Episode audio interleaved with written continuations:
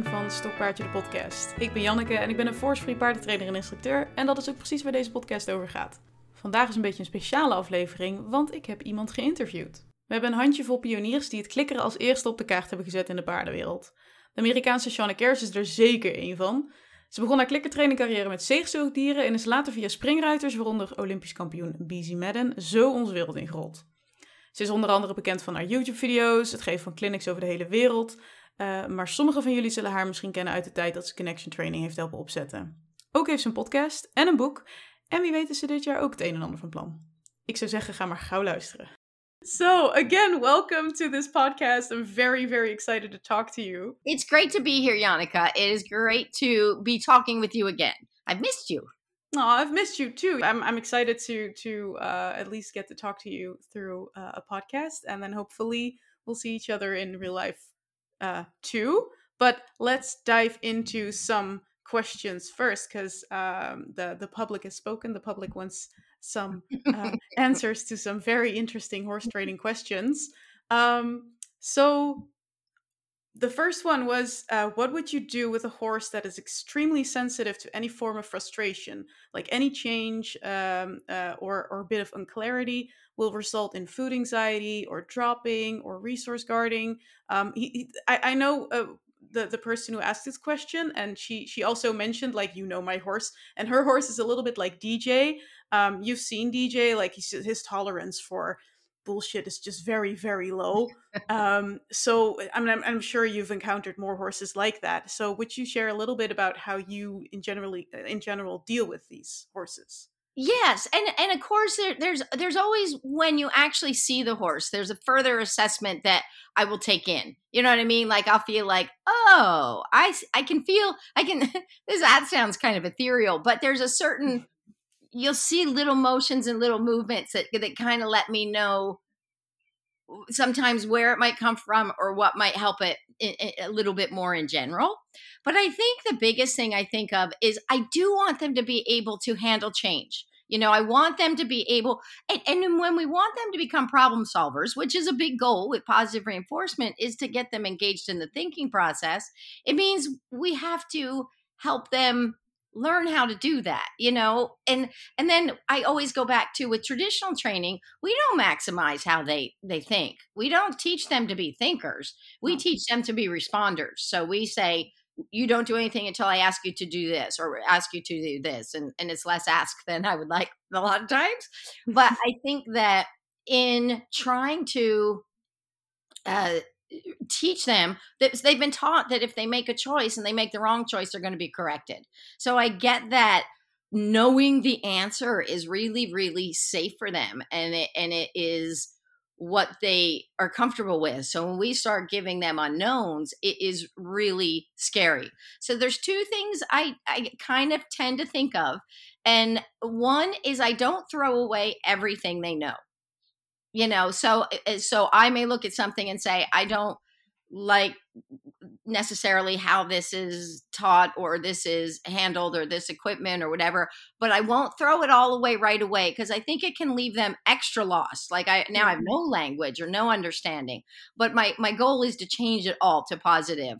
So uh, so i wouldn't do anything that i felt like created more worry or created fear but you know if if they know to step over when you you know tap their side i might go there a little bit as long as i feel like it didn't push them over threshold but just to bring a little bit of clarity and understanding this is where they came from and knowing the answer is really comforting and that that's a hard thing but uh, because you're still using some of the old stuff sometimes and yeah. there's there's a lot of discernment in that process to go what is too much? You know can i see too much? Do i even know what too much looks like? And and and i don't want to trigger anything more. But but that's kind of a sideline of thinking okay i get that you know one thing and knowing where that comes from but my biggest goal is to get them to start thinking. And i find some of the simplest ways is targeting. Because the target they don't know they don't have a history with but they'll just sit there you know and be like it's not there. And you're like oh. So i or they'll just walk away walk away. So I try to do everything I can at Liberty. So they have the choice to just walk away if they're uncomfortable with it. But I also, they may walk away and disengage before I have a chance to really get them engaged. So I might start with the feeding process and get them used to that, doing some Liberty leading and some following. That part is not so hard because it's, I don't feel like that's really tapped into the problem solving. But the targeting, I think now introduce them to something new that they don't know, but it can be, you know, three inches in front of them. And as they just poke towards it, as they look towards it, you know, I might say, that's it, that's it. I find bringing those big horses down is a lot easier than bringing those shut down, disengaged horses to, to become connected because it's so, they're so worried about it and they're so you know standoffish in a way. Yeah. so so getting them to start with a target and then maybe it's just in front of their nose but then starting to go to a stationary target it's something that is giving them free choice and it's teaching them to solve the puzzle and and then letting them own it a little bit. So there's sometimes as we're going along and going along and i think you're doing really well now you know that we got through this and and i may point to the target and they just sit but I'll I'll give them a minute before I give another cue because I want to give them a chance to think of something to come up with yeah. an answer. So I it, it is very tenuous and and and it's a tricky little balance. And then and but I'll tell you, Minty, who you know, um, mm-hmm. um, new poor guy, but oh. the um he is uh he was the biggest quitter I ever worked with. I mean, and he was just a, he knew nothing, but he would just walk away from target training. And you're like, and the horse next to him in the paddock next to him, who I was not training, was reaching his head over, thinking, I'll touch the target, you know? and so I had to really work on the smallest little try and the smallest little try until he became the most enthusiastic and engaged horse, you know, I've ever worked with. But it took in a good way, you know, a balanced kind of way. And he, it, but it took a bit of really looking for the try. So I might say you looked at the target. That's good enough. You started to go to the thing. That's enough. You thought about lifting your leg. That's enough. And then you build upon that. But but kind of seeing that for him to think of a new thing, I had to say yes. I like that you're even going there just a little bit. So I hope that helps. Yeah, I absolutely, I absolutely know what you mean. Like we, the whole reason we train with positive reinforcement is because we want our horses to feel safe. We want them to feel happy, and uh, we don't want them to get uh, over threshold in any way, whether that's with fear or frustration.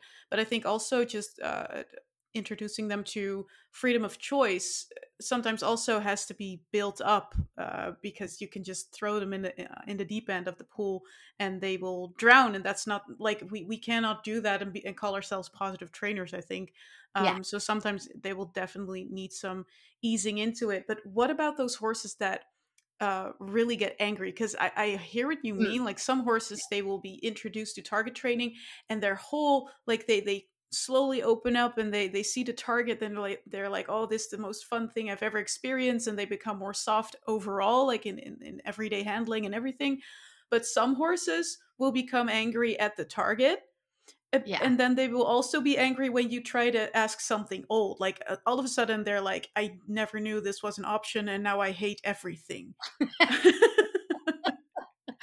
yes and i kind of forgot to address the kind of the intense eh, eh, part. and, and, one of the things I try to keep in mind first and foremost that that anger because you know I've worked with horses who want to kill humans, you know, and and I have to I try to remember it, that's all serving them a purpose. Mm-hmm. So trying to t- time trying to take the personal out of it you know because it's hard sometimes and you're thinking my horse hates me or he or we react back because we get scared and so trying to take the personal out of it and realizing this is what served them so i got to kind of give them a new path and a new thought and create new neural pathways, frankly. So instead of going to that place, they go to, okay, I'm going to try. Protected contact is clearly a really good way to start, but we can't end there. So through the protected contact, like I just worked with a horse this weekend that just was kind of intense. He, he wasn't angry. Well, he was a little he was a little frustrated and a little tense and what he would do he would get kind of you know, frustrated with things. So we were working on the reverse round pen where we're on the inside, they're on the outside. And he did not like that he could not make contact with his human because he is used to kind of bullying his human, kind of running into her and making stuff happen. So he kind of was m- making her do stuff because he would get kind of intimidating. So by having the reverse round pen, he was a little bit, you know, you could see he was a little frustrated with that, but it, but it's a necessary thing. You know, he has to get over this but he pushed all of her buttons and now he couldn't push her buttons because she could go well i can wait for this for a moment and let you kind of ride it out and you have to figure it out yourself and and in his situation he was quite bold so i don't feel like it was we were we were putting him over his his frustration threshold because he wanted to get in there and do all that but it, but it wasn't it wasn't tapping into the fear of not knowing the answer or the or the fear of not getting the food. It was it was kind of a different thing but the protected contact and and the reverse round, round pen isn't the biggest type of protected contact. It's a, a nuanced one because he did jump in at one point. I mean he wasn't I mean, the first, it's like when you're like, hello, okay, let's go back out. But, but it gives you a little bit of a little bit more guidance, you know? And so then also helping him to put his energy into something that maybe we could. So having this guy walk helped him to relax a little bit and we could reinforce the walking. But what we kept doing is I would look for him not to be quite so intense because you know, first he's walking with his head cranked inward towards the people.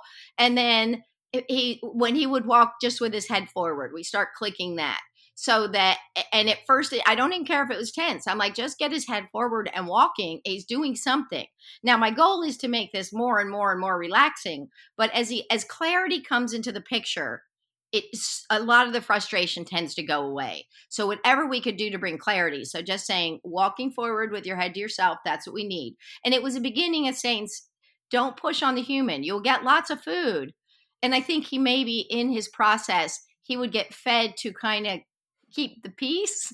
But yeah. what was probably getting fed was not the greatest behaviors. So it kind of manifested into this kind of, I'm going to make it all happen. I'll roll her on the floor if I need to and get those treats.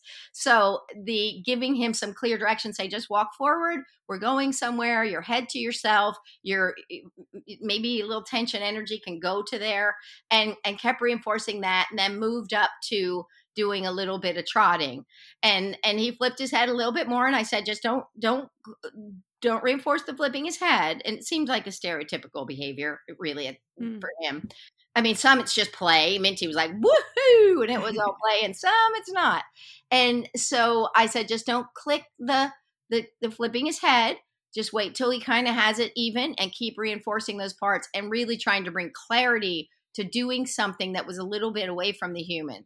So I think trying to figure out putting that energy in a good place. But with the protected contact, if he kind of started to get a little you know, a little pushy like he wants to, she's in place where she could go, I don't even need to react to it at all. You know, I yep. can just stand here and go, nothing's going to happen. Because the most reinforcing or the least reinforcing thing we can do is typically nothing. You yep. know, if we're not responding to that. But it can also escalate. So the protected contact is a good way to go uh, outside of a fence. And I told her too, I said I would come in and do a little bit with him. And she ordered a reverse round pen at the clinic. like she had to go online and has it on its way. but the, um, but she, but so she, I said, keep using that. But I said, but it also would be good to when you're kind of come step in, do some stuff. It's the calm stuff. It's keep to yourself, but then go out and run around the outside of the fence if you can and see if he wants to engage in some play and some hopping and some bucking and some but you're in a place where it can be it, it, where you're safe. And then she could tone down and then i said and i would only click when he settled back down. So then as you stop and he comes to you and he settles click that part. So the the food is going to come for the quieter quieting softening moments but but you're also saying if you need to put your energy somewhere let's see and we can run and play but we're going to do it with with a fence between us. So yeah. uh, without seeing it that those would kind of be things i would think of. Yeah. Yeah and i think that spatial cues uh, whether it's like a, a protected contact or poles or stationary targets really help them too. I once heard a podcast where they uh, put it in a funny way. They said um, a stationary target doesn't have an agenda. Like, uh, uh, think of, of, of a human who wants to put on a halter. We're always tempted, even if we're not uh, aware of it, we're always tempted to kind of catch them in it. Like, oh, let, let me help you that last millimeter. Yeah. Um, but you shouldn't do that because a horse like that will be like, oh, you betray me. Whereas things that are just there, like a protected contact, that's way different from using a whip, for example, to keep them at bay. It's just the environment is just like, oh, the universe put this here, deal with Yeah. it. And we still have to help them, but they won't get upset at us. And the thing Yes. will, the thing doesn't have an agenda, it just stays in place. Yes. And and even this person said, should I like move him off of me or and I said, no, no, no, no, no. We'll, we'll put stuff there. Just like you said, we're gonna put stuff there that, that keeps it there without you kind of tapping into this contentious relationship. Yep. Yep. Yeah. For sure. For sure. I love how um I, I, I, just automatically get happy when we talk about horses like this because I, I Mhm. actively conditioned myself to love these kinds of horses because they just need a hug. Not literally, Yes. but they just need some help, you know, like they're not angry to make our lives hard. Um You, I'm the same way. It's the ones that have had tough stuff that really get into my heart Yep. because you're like, this is we're going to help you have a better life and be a Yep. happier horse and a well-adjusted horse and and it does it really pulls your heartstrings to help Yeah. them get in and give them that hug through behavior and and a new lifestyle kind of Yeah. Yeah, I was teaching somebody uh recently and um I was trying to explain something to her and I was doing a little dance, you know, and um we were doing around round pen. I was standing outside of the round pen, she was standing inside of it, and her horse was walking towards me, kind of far away, so I didn't think I was doing anything wrong. right but the horse disagreed and she started charging into me almost like like a horse that would would try to chase away a mountain lion or a snake you know like really Yes. with the well, really into me. And i'm not used to that anymore because i'm the treat lady you know like i'm not Yes. used to horses getting upset with me. But in that moment i realized oh i must have triggered some kind of resource guarding because i was moving towards her owner and she might have felt like she earned a click and didn't. And then she was like this is all your fault. And then she charged into me. And i just I, I, I first of all I laughed because I was like, what, "What's happening right now?" And then I just took a step back. Ooh, negative reinforcement for dangerous behavior, but I felt like she deserved it, and and she stopped. And then the owner asks me, "Would you have given her a treat right now?" Because I didn't have treats on me, bad trainer. But she's like, "Would you have given her a treat?" And I'm like, "Oh, actually, yeah." Because this horse is convinced that I'm the enemy and that I'm I'm only there to try and, and threaten her or take things away from her.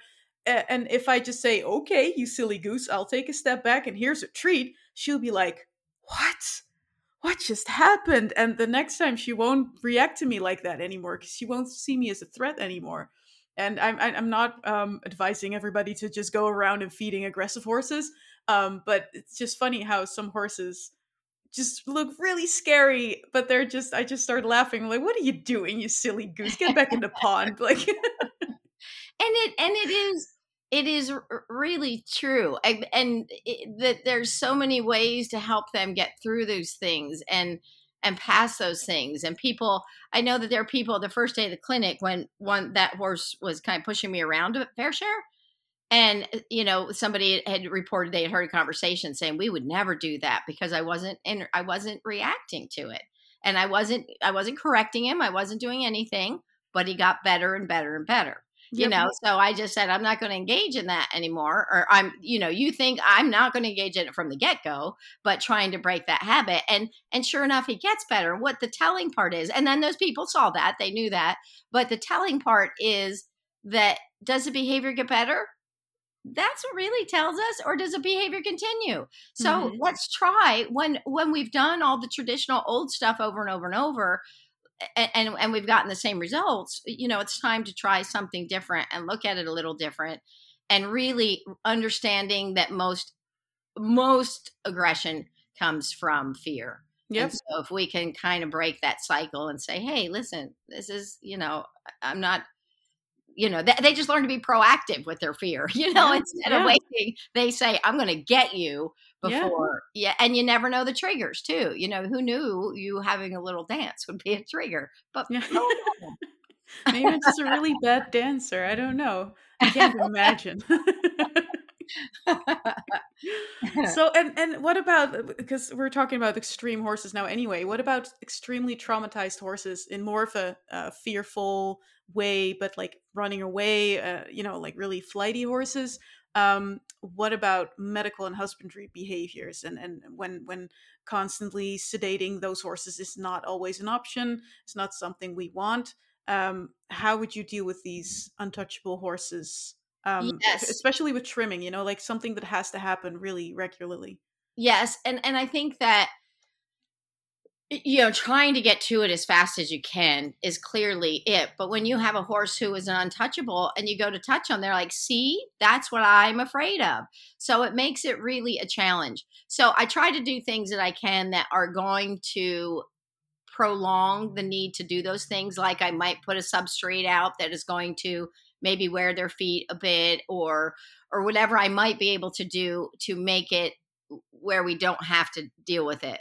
There was a feral that I was working with, an extreme case feral, and she couldn't be haltered. You know, it's just not going to happen. People who dealt with untouchables said this one is a, an extreme case, you know, and so, and then she might be inbred. oh, he wasn't just they didn't know how to deal with this one you know this no. one wasn't having it you know but the so but luckily she's in a place where her, her feet were down her feet were down her feet were down and it put that off. And so teaching them to do things uh, but that that might not be the case you know? It could have been that her, she needed to have stuff done and what are we going to do? So teaching them some things like we do with zoos you know where it is protected contact and and keep reminding people that protected contact we tend to think about it for us but also it's quite powerful for the Absolutely. horses to know yep. that the human's not there so I would uh, teach them to do maybe some things like elephants do, tigers do, where they present you know, a paw or a neck or a whatever it might be. And we might be able to get into doing, uh, teaching them to cooperate and work with us in a cooperative care kind of situation. So that's where I would go, I think would be my first place because that's probably going to be faster than uh, than the getting in and keep trying like and like you talked about with the cone or with the the stationary target not having an agenda we do have our agendas and we keep wanting to we keep wanting to touch them. And i watch people i even find myself wanting to pat and be like don't no hands. We don't use our hands because the hands are the bad part so i think it's normal that we get to that place where we're kind of keep trying to do it and so if we can put that off the table and say i'm not going to touch i'm going to teach you to touch and of course that that little the those horses end up touching us right and left. They're like, I can touch you, but you can't touch me, and I'm okay with it. You investigate, you explore, you know, and and get through it. So I think teaching them, creating something in the environment where you can get them to present. You know, a hoof on a hoof stand or a hoof on a, a hoof st- stand's a little tricky, but put it on, you know, a bucket or something that maybe we can deal with it and build up those those pieces and then still continuing to work with the general untouchable. You know it's the being low i found tends to be really good but you need to feel safe with that situation but typically the untouchables they're they're going to flee they're not coming to you and and if i'm not sure how they're going to react i'd do it on the other side of a fence but still be low and feeding them and and the backing away and the retreating when they do take food. So they kind of learn that they have some control of the human. And and then i think so let's say we got it where we could do a little bit you know now they are presenting their neck for an injection or their you know whatever the piece is is uh, to do it in little tiny bits you know because then we're like okay now let's get all four feet done you know like no let's just do a little and let that be. So so it is tricky in that situation. Sedating if there's times like people will have okay they have a horse they have to take to the vet because something serious is going on this now it's not a choice they got to get there. And i i would say sedate but sedate not with things that just immobilize the body but things that disengage the head so that you can kind of help get them there i would rather that than them have be chased in and have a traumatic experience it's only going to add to the whole thing I would rather just say take the edge off, see if you can't, you know, sedate uh, as you get through it. and and keep keep going from there. So I I think that's I'd rather them not have a bad experience. Period. If I, if I'm stuck between a rock and a hard place, I'm going to figure out how can I how can I make this as, as good as possible. Yeah, yeah, and, and how would you explain to people? Because I, I, I have some trouble with that sometimes to to really trust the process that when you work per tiny tiny step it will in the end be faster than when you continue to reinforce their beliefs about oh yeah see this what was uh, was what i was afraid of yes and that and I, that one is really tricky because it i know that people we know the process works. So it makes it easy to go we'll get there. Yeah. i'm not worried. We'll get there you know? But other people are like are we going to get there? Am i doing it right? Am i doing it wrong? They overanalyze things. So uh, a lot of times I think what helps is if I can get a time commitment out of them. Say, can you give can we give this 60 days? And let's see where, where we are in 60 days and can you promise not to do that? And and get them to and sometimes I have to go smaller. But if I can make some progress in let's say they say 2 weeks, if I can make some progress in that time, that hopefully I can help them to see the, the next part of it. The other thing I also do is I will ask when I feel like I'm working with somebody who is maybe not 100% on board, you know, but they've come to me because they're like, well, I, you're my last resort or whatever, you know, this. It's always such a compliment. yes. I mean, they don't outwardly say it, but you know, they've tried everything and now they're going to try this thing that they were dead against. And I will kind of start off saying, okay, well, what kind of relationship do you want with your, your horse? And then they say mm. lovely things because that's what they want is lovely things and they want a partnership and they want this and they want that so then as we're moving along and if i need to set a time frame and say okay i can see where let's let's give this 30 days let's give this 45 days whatever it is but if i feel like they're kind of coming into a point where they're wanting to go old school i will kind of just try to remind them of their own words like you know if they've said i want to form a really trusting partnership then i'd say do you think this will help your trusting partnership or do you think it might harm your trusting partnership? And let it be kind of going back to their words and their goals so that hopefully it can help keep them on track a little bit to to trust in this process.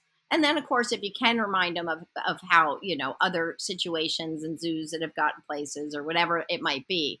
But I think it really helps to use their words and then set a time frame where you can hopefully get enough progress that they can see it's working and we're just going to go a little bit more. But like you said in the it, slow down you'll go faster. And that really mm-hmm. is an important piece that in the long run it flies. But sometimes it takes a little yeah. time up front to earn the trust particularly with those worry ones yeah. Well, I like that you mentioned that you will maybe ask like can we can we try this for 60 days because in a way that's a criterion for the human. Like can you trust in this wave training for one day or one week or a few yeah. weeks instead of just you have to do this for the rest of your life and then the human is just over threshold like oh my god I can't do this I can never ride again and that's just too much to ask. So I like that you break it down for the human as well like well let's just try for a month or two. Yeah, and it and it helps. I think that when we can do that, and they think, okay, I'll give it a whirl. yeah, yeah. It's okay. always the people, isn't it? It's the, yep. the people are the harder part, or the people have created some people, not the person per se, but some people along the way created so much of the trouble that we we encounter and we have to undo. And and I think that's the important part is in your traditional training, we're not really taught to pay attention to to the the little nuances. You know, did his eye get a little pinchy? Did the lips get a little tight? Did the chin get a little pointy? Look, I'm doing it myself.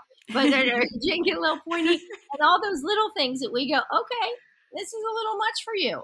Maybe it's not completely over threshold snorting running, but you're telling me loud and clear when we pay attention, when we learn to, what this is. And so then with traditional training too, they only have really one set of tools really in the toolbox there. So now as we kind of introduce them to positive reinforcement, we can sometimes get them to to recognize how how powerful it is. Yep. Yep. Yep, absolutely. It's the same with with uh, horses who don't like to move and they they have to lose a lot of weight. I I also try to uh, um, remind the owner like how how easy is it for you to lose weight and to start a workout regime, and that's your own choice, and uh, you can choose however you want to do that, and your horse can't. So, you know, how much time does that take you? And they'll be like, oh crap, yeah. That's, yeah, and I think a, a lot of people forget too when they start doing things how much how physically taxing things can be, and so they, you know, I one time went to the gym and I said, okay, I'm going to get a personal trainer, and so I have this this gal comes out and she has me doing you know exercises that at the end I couldn't even walk down two steps without like whoa I need the railing. And then I never wanted to go back to her again mm, because no, yeah. I thought was that was not very thoughtful to to make me you know immobile for two days while I recover from my eh, overdone you know exercise. So I think it's the same the horses. We have to recognize some of those pieces are really hard to do. And so just let them do it a little bit. And that's it for, and you know, build up slowly like we would with ourselves, ideally. I mean, some people don't like that gal, but, but it punished me. You know, it didn't yeah. make me want to come back. Yep. It made me go, I don't, I, I don't want to come. And so I came, I came back and I worked with somebody else and explained. And now when I work with somebody, I explain, I don't want to do so much that I'm, you know, I'm incapacitated and sore. I want to go. I want to go. Please don't make me hate myself yeah, they should know. They should know. So speaking of horses that are not very happy to move, because because often uh, horses in your videos will be very happy to move. They'll be like with A to B's and with the round around the round pen. They'll be like trot trot trot with their ears pricked. And I, I know so many people who watch those videos and go like, yeah, that's not that's not my experience at all. How does she do that? So that was that was the number one asked question here. Like how okay. do you get all those horses not only to move, but be happy to move? Well, you start with thoroughbreds.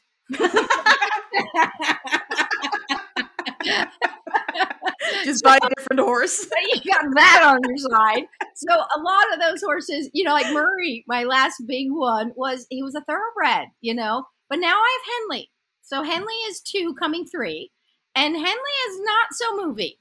So I so even when I'm liberty leading and I go to the trot and I break into the trot, she's rarely right beside me at the trot.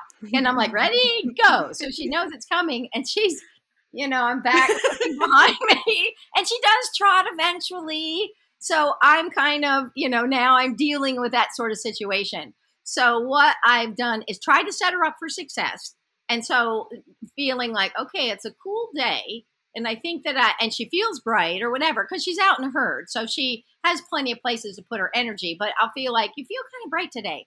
So then I'll be ready and i make sure her mouth is not full at this point because that's just going to slow her down. So we've kind of walked a little bit and and she's walking with me and then i'm like and i bounce in and as soon as she bounces in i click and reinforce that. Mm-hmm. so so we're still in those early stages of that.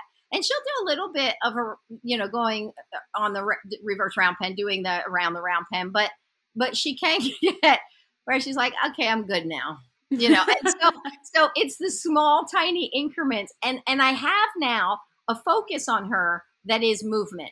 So i want her to do anything bright without that latency that lag in there. So i look for her to if i send her to the target because this is what she'd do i'd say send to the target. She'd go here i go. You know and it was oh everything was just and and she's super super uh aware of everything. And I think she kind of takes everything in before she commits. She's not worried, but she just, eh, her ears are always everywhere. Her eye is always looking around. I see pictures that are taken. You see that eye is looking at that camera, you know, and it's not worry, it's just awareness. And her mom is the same way. So I, I think that it slows her down from the focus. So I have taught her when we're walking, eh, when we're leading, you know when a horse is walking and you can see their eyes are elsewhere. You know their eyes are looking off in the distance they're looking at the people walking over there or the whatever. And there's that moment when the head is still straight but the eye comes back to you and kind of takes you in. I reinforce that a lot with her. So i'm trying to teach her to focus on me and then keeping movement in that. So now i whenever i'm walking i notice more often than not she's got that eye on me. She's just walking along. We're just leaving, you know, and she's got that eye on me, which is good because if she could pay more attention, I felt like with her, she was not paying as much attention, but she also had a little bit of that. Okay, I'm coming. So I'm I've kind of uh, buckled in on that a little bit and said, well, you know, it's the early part that is the most important criteria. And so so with the movement looking for it to be just a little at first because she she has energy because she's a baby, but she still has a propensity to go, "Oh, but I'd rather not." You know, so so it is really trying to work on the attitude about that and building up slowly again like we just talked about building up slowly for her to be able to have more uh, stamina to do that. So she is so I get it. I do understand. And I, I have the happiness in her, you know, but that that happiness and that joy comes from the relationship we built on the ground, period.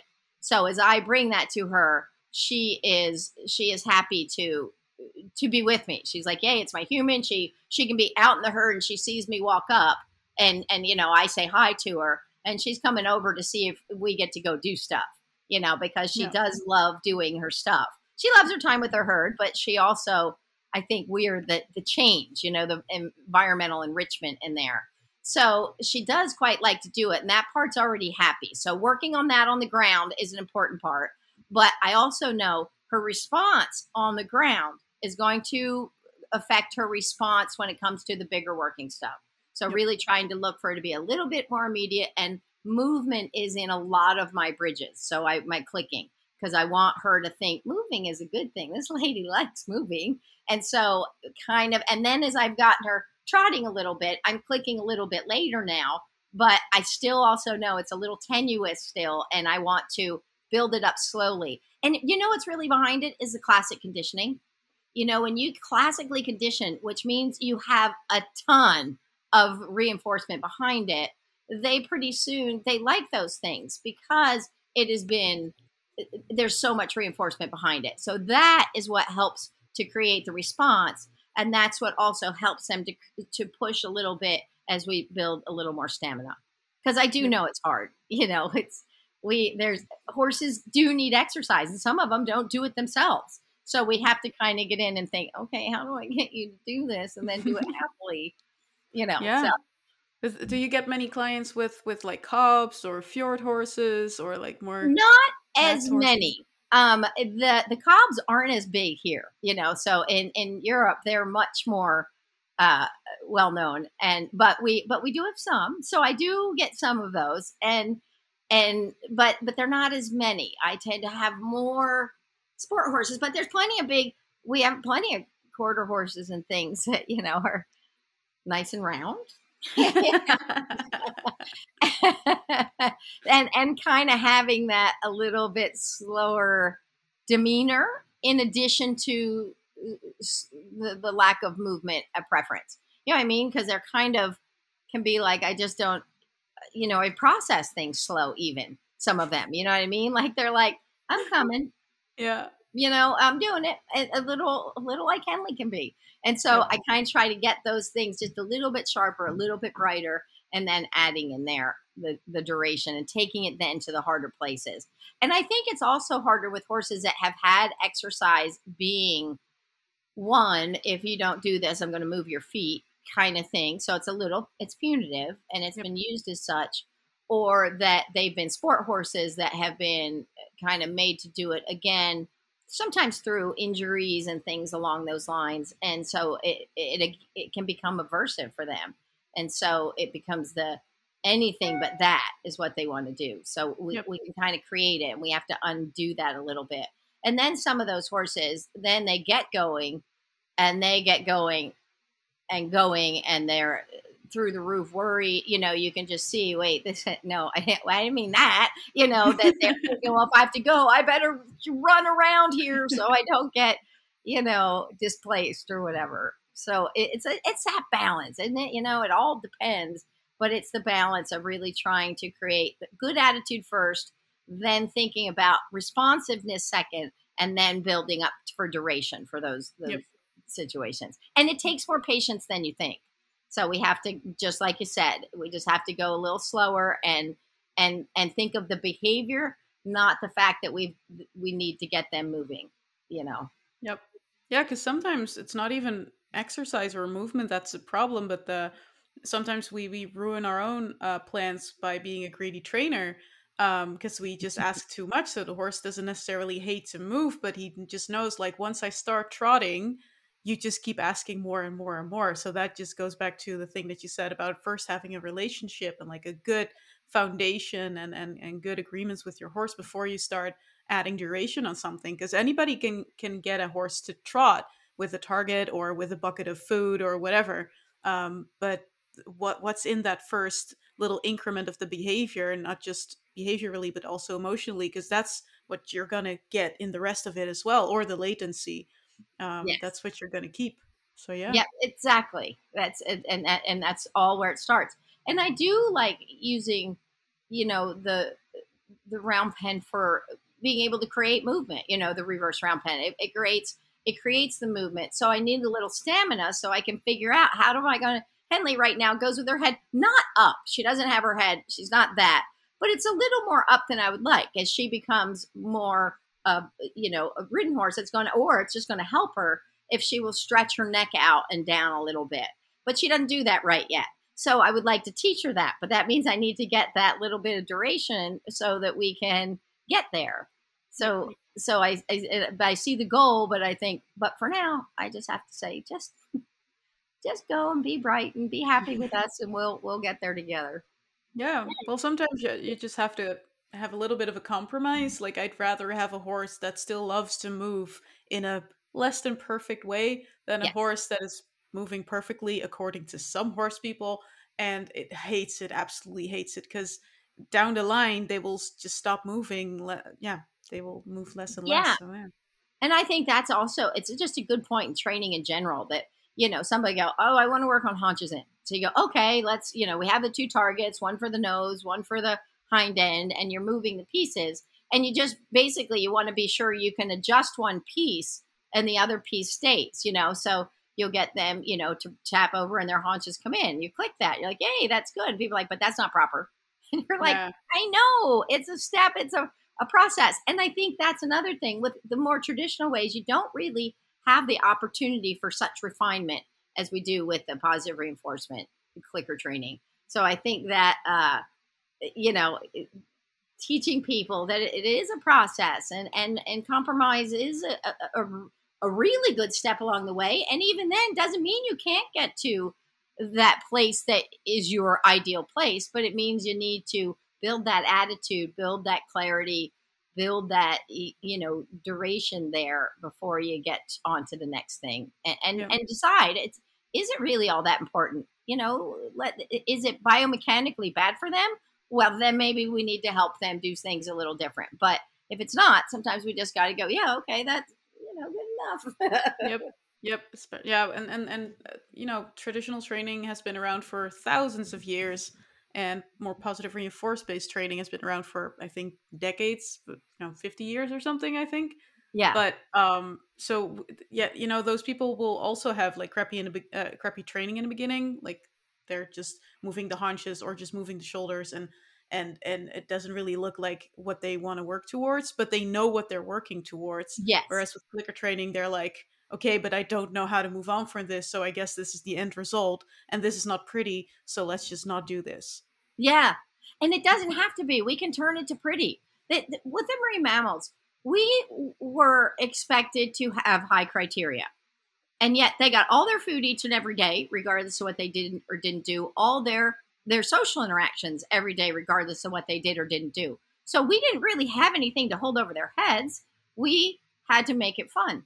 and that's where it began. They, they would go, "Yay, the humans are here! What are we going to do today?" Because they could they could leave and they'd still get fed. You know, that wasn't going to be. So it was up to us to think, well, how do we keep going? It would take a sea lion to learn, like it could take like a year to teach a backflip, and that was, you know, and so you just took that first back flop and and you built up from there. So I think that that's keeping that in mind that we can get to those places, if, and we just need to again, the person also needs to know what they're looking for. So if if you don't, there was somewhere it was a it was some like blog or something or some chat room or something that was going on, and somebody was saying how clicker training could not be used to teach a good piaffe or a good sliding stop, which would be like reining.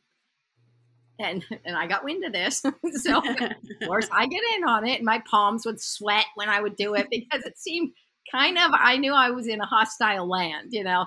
Mm. And me, but I kept saying, you know, great that you understand those parts, but really the the it's not the clicker training that created it; it's the trainer and what they're looking for. So if they knew that they were looking for a different movement or a different piece of it, or sitting down on their hocks or whatever, I don't know. Then they could have clicked those parts, but they didn't. So that is what you got. That's not a product of the clicker that's a product of that's what the trainer understood and that was their criteria and that's and kudos to them for even getting that far but it, it's that same mentality where they people don't know and i do as far as going forward too i do use a lot of cones and targets and then i keep reinforcing the movement towards the cones or targets and and that's a way that you kind of get them thinking movement movement movement movement yep. movement on the other hand that too busy it's as they get closer and you're bridging the downward, the quieting. But so I think, yeah, you can get to a finer place, but but you just need to decide what you want and take your time to get there and put attitude above the stuff. You know, it's it, keeping and maintaining that good attitude and mixing it up and not ever becoming a drill sergeant is really important. Yep, absolutely. And um, speaking of, uh, I lost my train of thought. I do that all the time. Yeah. it never happens to me usually. so um, um um I forgot my little bridge going there, but I'm just gonna go to the next question. Um I'm not sure how uh, up to date you are with all the new clicker stuff. I'm not even sure if I am. Um, but I'm myself, I'm really busy with the whole force free concept, really, really diving into like a lot of freedom of choice, like, um, uh, um, well, what you just described with, um, with uh with the sea lions it was like they, they do get their food so then you have to yes. convince them in another way like you can get your hay pellets and you can just go grazing i'm not gonna stop you Yes. Um, but if you do work with me, it's going to be fun and challenging, and you might get a treat that's even yummier. I mean, I will play with that. Um, do you have any experience with the whole force free concept, or is that growing in in America as well? You or? know, I it is growing to a degree, but uh, but I haven't had a ton of experience with what it is. I think it is just being sure that they have food available is part of it, and room available and and that sort of thing yes? Like they have all the things that they could need to thrive available to them and that our challenge is to have them engaged. Is that kind of am i on the right track? Yeah yeah and it's even more with also with the frustration threshold that um, i don't let a horse figure it out for so long anymore. I really want my loops to be really really clean uh, which also brings me to another question in this in, in this uh, theme is that um, when you start training your horse, kind of like uh, the dog trainers are training, I guess, because there's this whole um, uh, thing that Angelica Hesselius and Eva Bertilsson from Sweden are setting up. And they're really uh, teaching people to have clean loops. And for clean loops, you often have to stuff your horse constantly. Like they're constantly eating. And then you start, you know, yeah, upping your criteria or just uh, uh, taking down the rate of reinforcement a little bit um, but in the in the beginning, that will just look like your horse is just constantly eating. Like I love seeing that where a horse is just getting fed, and it seems like he's just getting fed just because he's breathing and existing, and then all of a sudden the trainer, uh, you know, asks a little bit more, and all of a sudden you have this beautiful finished product. Um, but you know, the, the beginning will always look like the horse just constantly eating. Um, yeah. What are your thoughts on that? Like, what? well, and I think if and you know this, but I have a tendency when even in the clinics, a lot of people think I'm constantly feeding. You know, there is criteria shifts in there as we go, but I am very, very heavy handed with the feeding. One, I think it's the fastest way to classic conditioning. And classic conditioning is something I love, I want, I want to rely on, I want to get to as soon as we can. Because then when it's classically conditioned, they're like, I just love Canada parts. I don't know why anymore. There's endorphins and dopamines, and I'm good at them, and and so I want to get to the classic conditioning as quick as I can. So I am one of your most heavy-handed feeders. That their mouth is rarely empty, you know, because that I I just have always been that way, and I I like that a lot. So that very much is in line with what I want, even if I'm asking for because I do I also think the game is an important part of it for the horses. If, if the training, if you feel like the training is all about the food, or you feel like your horse is all about the food, I feel like you've missed something because it really should be about the game and playing the game. And you know, that study, I'm sure you're familiar with this, that they did like in the 60s, where the term contra freeloading came from, where they gave animals free food, then they taught them to hit a lever for food, then they gave them both options back, and they tended to ignore the free food and go to the lever for food. So it kind of tells us that there is something reinforcing about solving the puzzle. And I like, I love my crossword puzzles.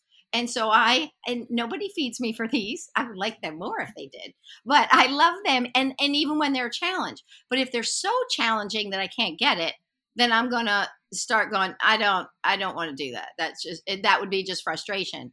But if it's just mildly, and if it's too easy, actually, if it was the same puzzle every single day, I would just be filling it in out of habit and and I wouldn't have that same stimulation of can I solve the puzzle. And that's why I think when we want to teach them to become successful problem solvers. So I want to raise a criteria just enough that they have to think a little bit, mm-hmm. but then they're going to succeed and they're going to start thinking i'm really good at this you know yep. so that they start wanting to do a little more and thinking for a moment and thinking for a moment. So this is where you know it's part art and it's part science.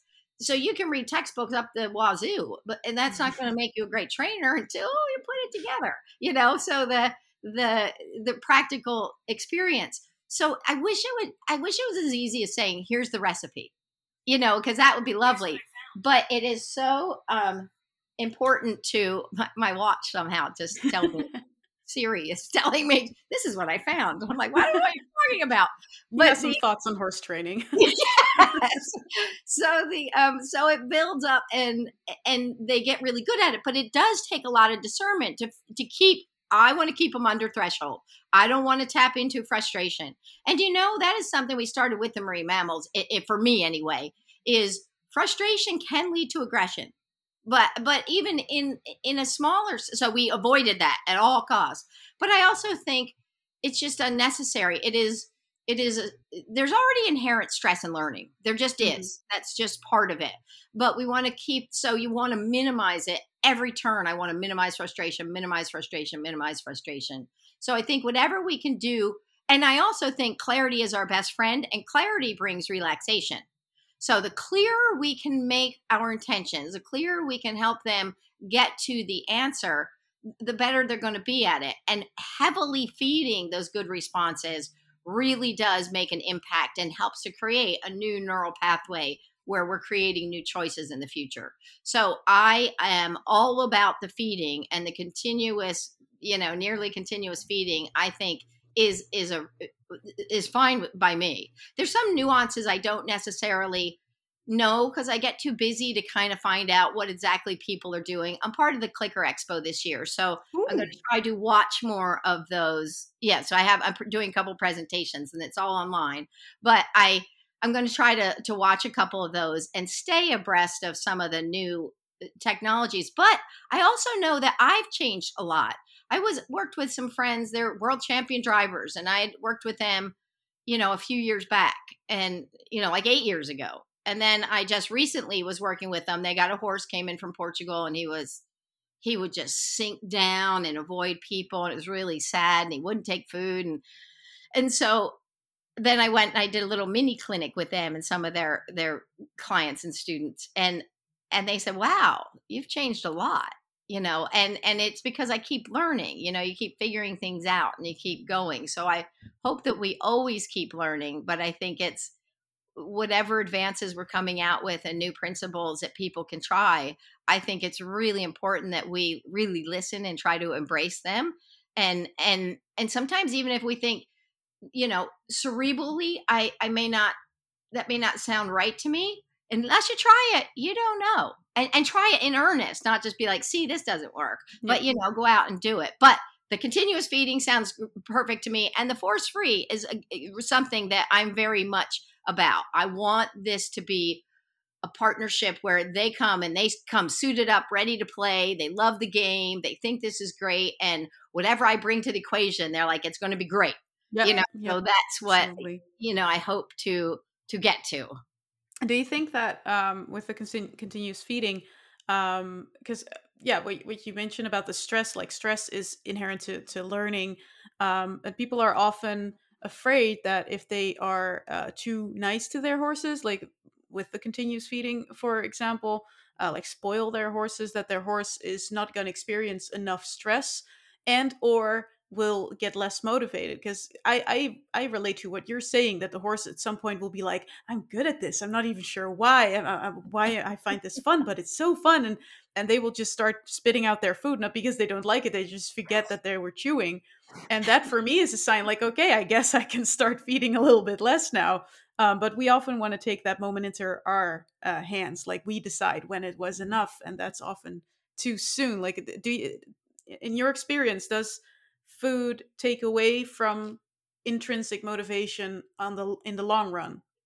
I think it, it depends on because this is also systematic how we do it. You know, some people think it's just feeding food. You're like, no, no, no, we are doing there's a process behind all of this.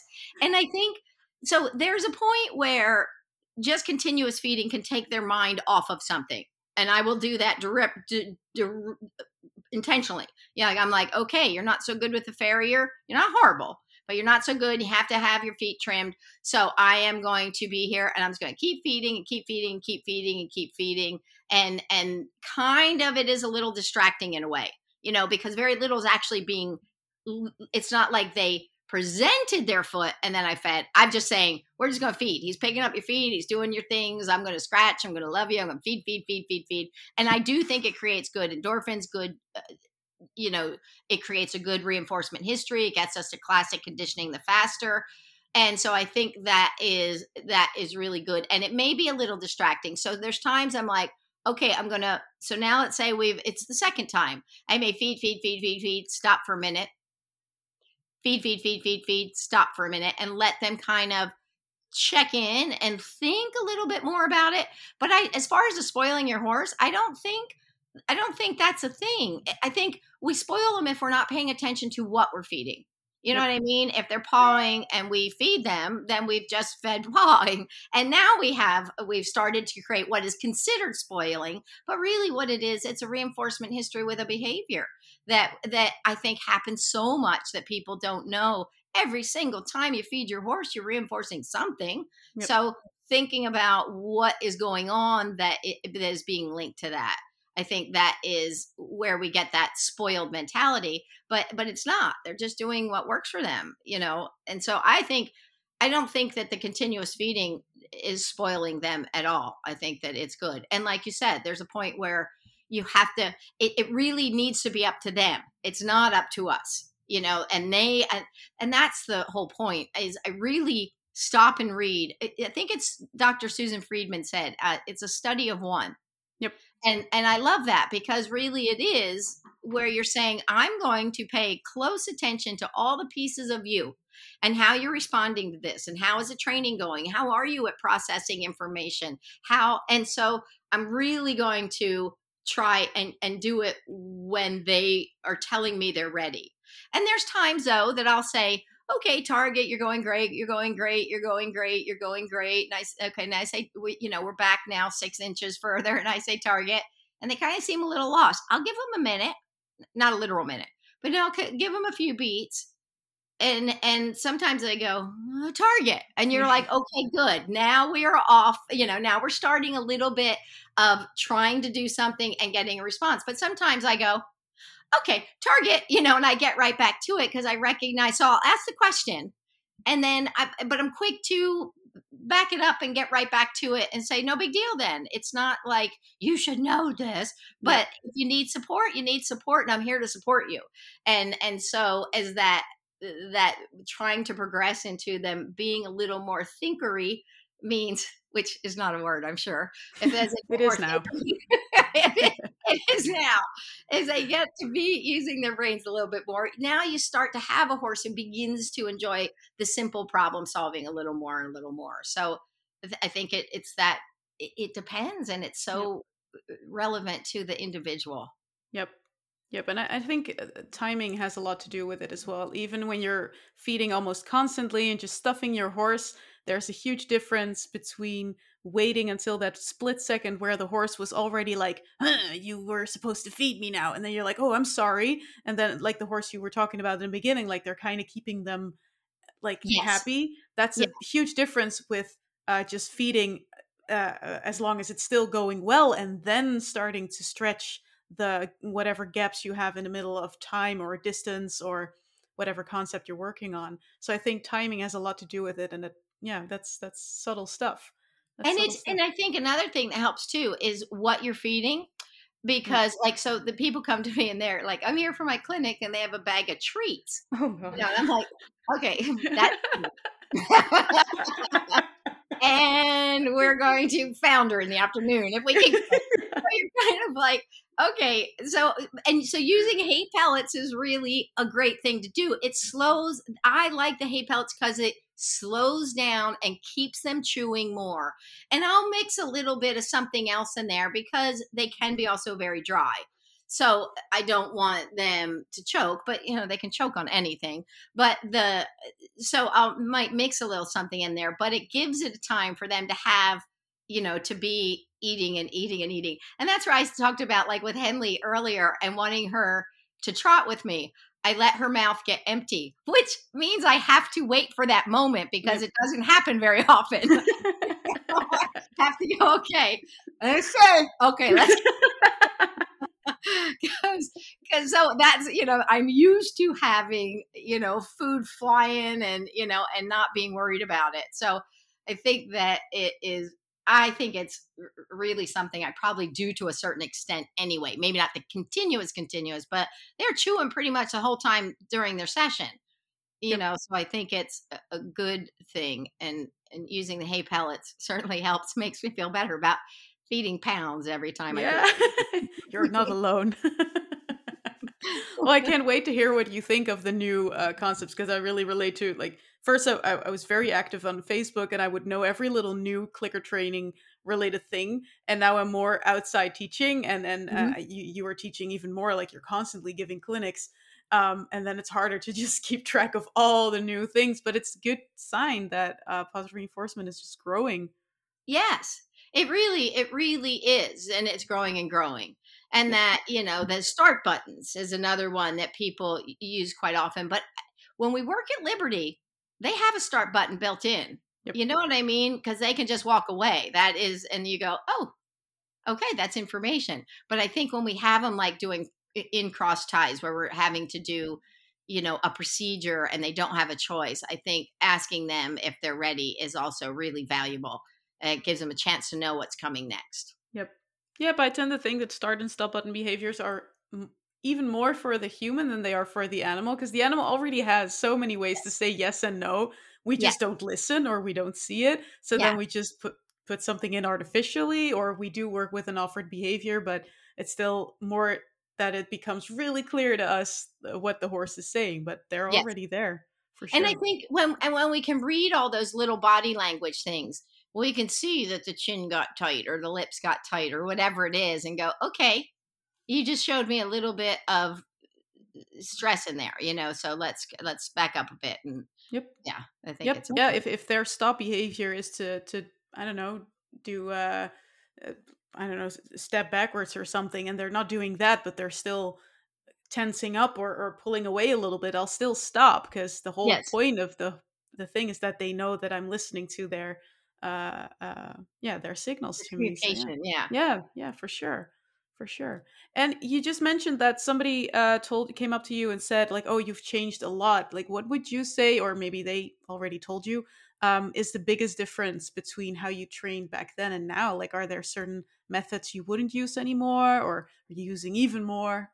Uh, you know, um, let me think for a minute because I, I know that my focus has changed, or or it, or it's been a focus that I have had, but I haven't verbalized before. Like classic conditioning to me is something for 15 years I've been thinking it's the classic conditioning I like. I want the classic conditioning. I what's behind this is a classic. And so I've kind of become very much talking about that more and saying I want to get to the classic conditioning because that's what makes that that's what helps me to be able to fade the target the clicker from that specific behavior. You know, they're like I love that behavior. I get it. I know it. I understand it. I'm clear with it and I'm choosing to do it over and over. And then as you build duration, you know, then you start going, I can see you like this behavior. You're choosing this behavior. I don't necessarily, it's like putting on the halter. At 1st mm-hmm. it's put your nose in the halter, put your ears, put it there. And pretty soon you're like, we're going to put it on the halter and we're going to go do some other stuff. And they're like, yay. You know, it's all good. And, and that's a really important part is making sure each of those behaviors has a very strong reinforcement history. And when it's classically conditioned, we basically have turned it into a conditioned reinforcer and that's really important. So i think i've become much more vocal about that because i i keep realizing how much stuff is in there that i don't talk about but is in my head. You know what i mean? So mm-hmm. i'm thinking it way back there. So that would be one thing. I mean the emotions has clearly always been a priority but it becomes more and more of a growing priority. The dealing with you know, some horses, I've dealt with horses that essentially have PTSD. They have triggers you cannot see. You don't know what they are, but they're dangerous all of a sudden. You know, so kind of recognizing that we're creating new neural pathways and that we can we can help and change that. I think as neuroscience comes along too, and we're learning more, we have new information we can share with people. And I think that probably becomes a part of it. So I don't know exactly what part it is, but I think classic conditioning feels like my biggest one lately that I really focus on. And and the neurobiology and creating because I've always would talk about with the classic conditioning creating you know a new uh, association or strong association, but really we can be creating a new association, creating new neural pathways, creating new choices which is not um, that that's not new, but I talk about it more. I think. Yep. And do you feel like that's also helping? Because you're by far uh, the trainer who has um, uh, reached the most like sporty, the traditional horse folk, like the actual Olympian champions and stuff. Do you feel like this classical conditioning story uh, helps reel them in a little bit more, or is that harder to sell? Or no, I think because uh, right now I really am trying to get to the show people. Like I said, I want them to understand this and know this. And and a, a, few years right before the pandemic was out at the Desert Circuit, which is a big one in Southern California. And people are like, "Oh, you were the talk of the town a few years ago. Oh, I remember this." And and so I think that it while it started there for me, I want to get back to there because I think they have the most influence. But you also have the most naysayers you know you have the hardest audience so now you have the people saying and i think there's another complication in there with them eh, a complication but it's their livelihood yep. so now they can't just say i'm going to stop everything i do because they can't afford to i mean literally cannot afford to even Good if point. they want to so it, eh, there needs to be a bit of a compromise but if i can and but i think with the classic conditioning and the neuro neuroscience that's coming along is a little more proof for people that this is that this is changing things and changing how their brain works. And we can create endorphins and dopamines instead of cortisol. And so i think those things start to that can affect them a bit more. So it is and and when you read you know when you're talking to people i'm reading that room and i'm thinking what do they need to hear? This isn't reaching them. I'm gone back to the other you know whatever but I think as as the neuroscience comes along, it really is helping um, it to be what was considered a soft science to be considered a hard science, and I think that that that speaks to a lot of people that are the naysayers and the the, the fluffy, you know, because by now it kind of has a reputation of yeah that's for other people. That's not for me. I'm serious. And you're like yeah duh we're all yeah. serious you know? Yeah. so trying to help them to recognize that this is this is just how they learn. This isn't I didn't make this up. You know, this is how they learn and this is what you can do and what kind of partnership do you want?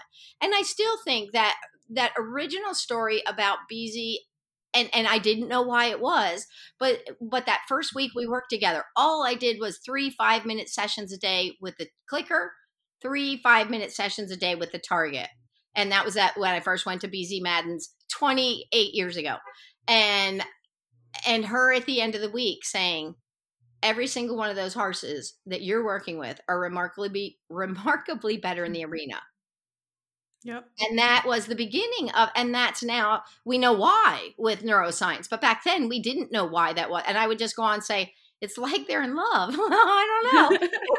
That's what it seemed like you know because it would it would happen over and over again that horses would get better at other things and everything was softer and and more agreeable. And so i think that it is that that story has a big impact. But now that i can back it up with the neuroscience behind it more it helps people to kind of see and put those correlations together. Yep. so when you have your naysayery people. So i think not naysayery but maybe just skeptics you know and but, Yeah. but they walk away you know and i think there's probably one at every clinic that walks away that was came there because of somebody had them, you know, whatever, and then they stay the whole time, and then they're inviting me to do a clinic at their place.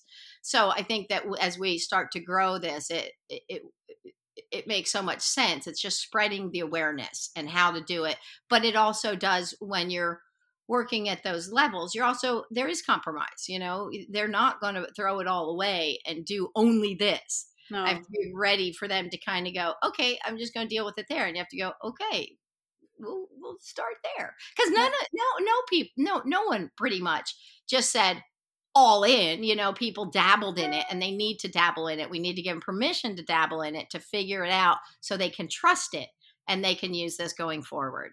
Yep. Yep, for sure. Um mm-mm-mm-mm. what does 2022 have in store for you? Like do you have any events you want to announce or any projects you're working on? Um, well, I'm doing the Clicker Expo at the end of this month, at the end of January. I'm not sure when this will air per se, but at the end of January, there's uh, doing the live Clicker Expo, so which and it's virtual, so anybody can attend from anywhere. So I'm going to do a couple live demos with horses, and so that's exciting, and that's coming up pretty quick. And I had to learn how to do PowerPoint stuff, so there's Oh, that. dear. whole thing. I'm not my forte. And then I'm writing a book. You know, it's my second book, which I'm really excited about because it's come so far from 20 years ago. You know, it's and people are like, "What's it about?" It's the same thing, but it's a kind of a, a more advanced and more advanced for my from my you know i've changed a lot in, in over those years. I've learned 50 times more being with horses and than what i learned with marine mammals. I learned a ton with marine mammals. I got really good with science really good with my the techniques you know and the practical application of it but horses and that emotional impact and horse people have, have taught me a lot so things have changed. And then i have a, a ton of of you know Uh, clinics coming up and also started something it's a discord. Discord is like a talking group so it's kind of a patreon account. It's a subscription sort of thing where we can talk and share and have q and a's and do things and i will do some courses. So i but i we started to put one out and i thought you know what? I just don't think it's quite ready.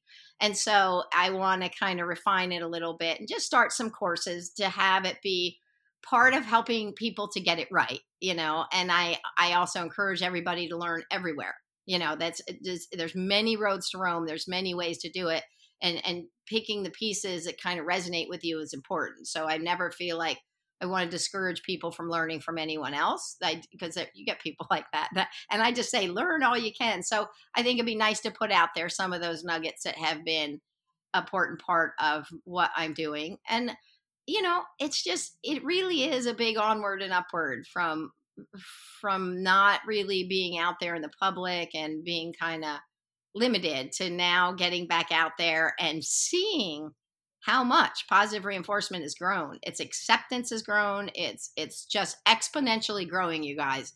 So good work to everybody and we're going to keep keep on with that Yeah, yeah, I'm glad you're back and and and well, you've always been around. Like people can find you everywhere. Like if they want to read a book, you have a book. If they want to see you, you have YouTube videos. if they want to listen to you, you have a podcast. Yeah. Um, you just need a TikTok account, and then you're. you're good. oh golly, I'm just figuring out Instagram. I probably have to look into that though. and it, and the podcast, I'm going to read because uh, I've the 50 episodes and they're lessons, which I think is great and they've helped a lot of people. But I'm going to get back to the podcast too. So that is awesome. something that might happen this year. And what's what's by far the best way to uh, stay up to date with your adventures? Like if the, if people want to learn more about your book or your Discord yes. uh, server, where where do they have to look? I go to shawnakarrasch.com. So Shawna Karrasch is um the is just shawnakarrasch.com. And if you can't remember how to spell Karrasch, just look up Shawna horse trainer, Shawna animal trainer, find it somewhere. Yeah, I'll put it in the show notes so people can can find you. Awesome. So, yeah, everything's there. Awesome, and I'm very excited about you uh, going to Clicker Expo because uh, that's for me is a is a reason to quickly publish this uh, this podcast and uh, and uh, well, it's just just exciting to have so many great trainers together to watch and yes, learn from. It really is awesome. a lot of think, thinking. It's a little think tank there. Yeah. So these were all the questions. I can't believe we went through all of them. Um, but I just want to thank you so much for answering all of them and for sharing your expertise. Er, expertise. And uh, yeah, thanks for being here. It's my pleasure. I love chatting with you, and it doesn't. We just chatted, and I have the gift of gab, so it's good we got. I can just on and on, but I love being able to chat with you again, and I think that um, at the getting Europe back in to my my rotation I want to happen. I just kind of want the, to be sure that the COVID thing is settled a little bit. I'd hate to yeah. make a lot of plans and then have it all fall apart or something no, goes that's wrong. awful. So yeah. I will get back over there and because I, I love being over there and there's so many more people to meet and old friends to see like you. Yay! well, we'd love to have you, and and uh, seriously, like I have a spare room, so just tell me what color I need to put on the walls, and I'll just put your name on the door. You're most welcome to stay here. I'm okay, thank you. Bedankt voor het luisteren. Alle genoemde links zijn te vinden in de show notes van deze aflevering. Heb je ideeën of vragen voor Stokpaardje? Twijfel dan niet om het te benaderen via social media of stokpaardje. Ik hoop dat jullie het naar je zin hebben gehad. Ik in ieder geval wel. Tot de volgende keer!